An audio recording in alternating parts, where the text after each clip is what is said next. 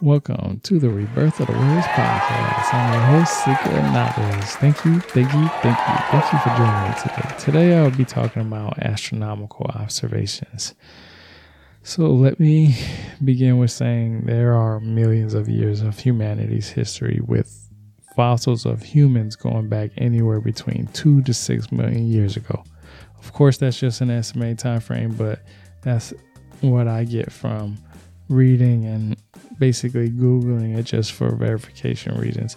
And it is suggested that humans started out as hunters and gatherers. The meaning of hunter gatherers is that it's a human living a lifestyle in which most or all food is obtained by foraging and hunting.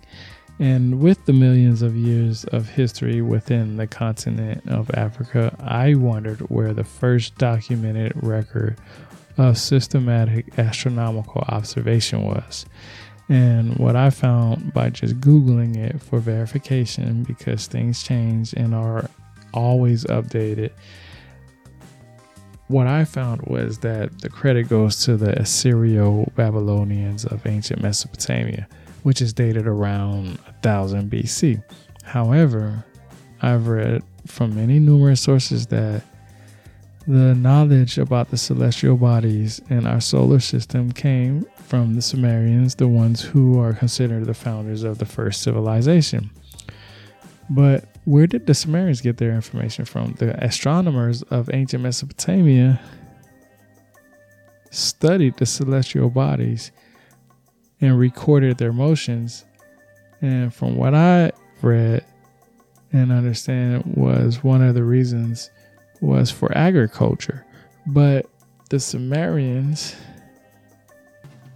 have knowledge about the solar system that would be kind of impossible because of the time frame. And another reason for observations astronomical observations in ancient Mesopotamia was because priests were tracking the sky waiting for return of their gods. A lot of people contributed this to what is known as extraterrestrials. But if I go by the Enuma Elish, the first gods were nothing more than celestial bodies. This is interesting whether you believe uh, in extraterrestrial or if you're religious, because both believe that something of or from outside the earth or its atmosphere atmosphere will return one day. And by tracking the sky, we as humans will be able to determine when that will be. So before I continue, I gotta say this, yo. I can't stand it when someone says they're not gods they were they were they were extraterrestrials. What's the difference? Depending on your idea of gods and extraterrestrials, they are both considered from outside the earth or its atmosphere. So why is there even an argument? Why is there even a separation of ideas? But because there are millions of years of humanity's history on planet Earth, and knowing that the Sumerians did not originate in ancient Mesopotamia, and them coming from somewhere else, I couldn't help but wonder if there were other astronomical observations in their recordings.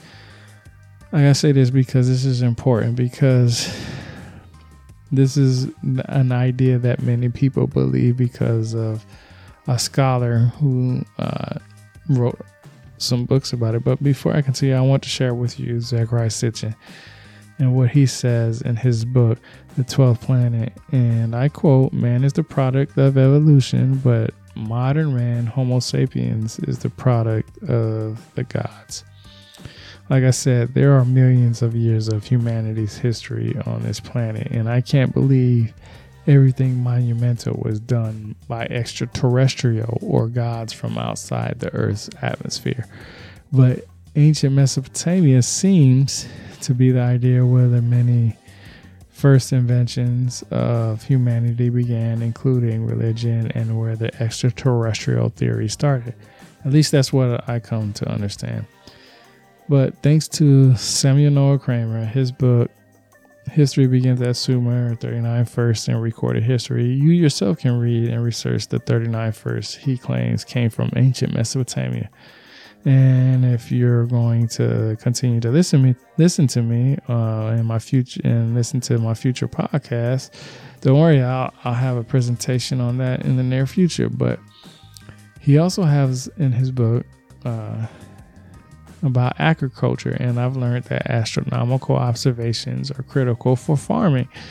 I learned just how important it is to track the sun when planting just grass seeds for my house.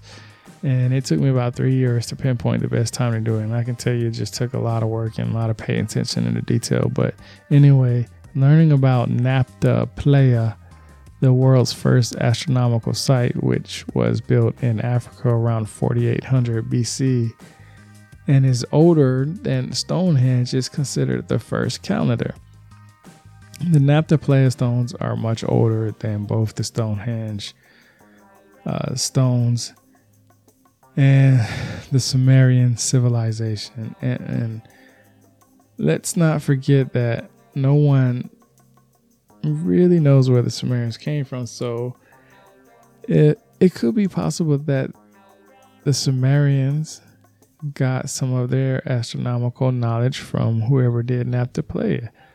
There is nothing but assumptions and theories based on individual handpicked evidence on where the Sumerians came from. However, it is clear that the Nabta Playa stones, the astronomical site there, are older than the Sumerian civilization. There are many theories on why these types of stones were built, and no one truly knows why. But what's fascinating and interesting is that people believe extraterrestrial aliens are responsible for this, and I can't see how. Why would an alien or extraterrestrial god whatever you want to call them, far more advanced than us, need stones to monitor celestial objects. We don't need stones today to do that, so I'm finding it a hard time to believe that some extraterrestrial million years far advanced than us in technology using stones to monitor our celestial objects. Um, all that technology and they use stones. I, come on, I, I just can't believe it. But I also learned about the Adams calendar, also known as the Enki calendar, which is also in Africa. But according to the African elders, it is known as the birthplace of the sun, or, and I'm going to say this as best as I can, Inzalo y'Langa. I say that one more time. Inzalo y'Langa. I believe I'm saying that correctly. Um, is if you look at what uh, the African elders uh, called the Adams calendar, Enki calendar, you'll be able to see. I'll, I'll spell it out real quick. It's I N Z A L O. Say that again. I N Z A L O Y L A N G A.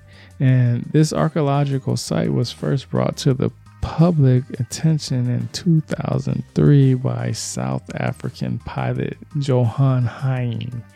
And I'm going to spell that out J O H A N H E I N E.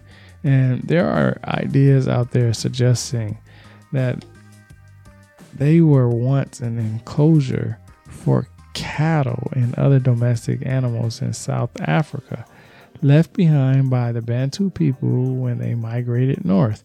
But what I found interesting is that the Inzalo y'Langa, the Adams calendar, dates as far back as 160,000 years based on the rise of Orion's flat on the horizon.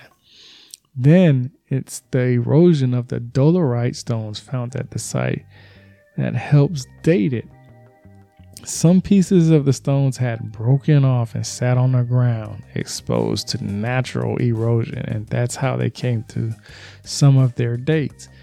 For many years, I was taught that many things began in ancient Mesopotamia, and those things that happened seem to start out of nowhere with no explanation. I mean, the idea that the wheel was invented because of pottery shows a progression of how that invention itself being the wheel brought us the vehicle. So many of these inventions have an earlier version to them when you go through those 39 first that Samuel Noah Kramer presents in his book. You can see the earlier dates of those inventions that he uh, shares in that book. But growing up Catholic, I was told through religion that if it's not God's doing, then it couldn't have been done. And that's all I was told to believe in growing up.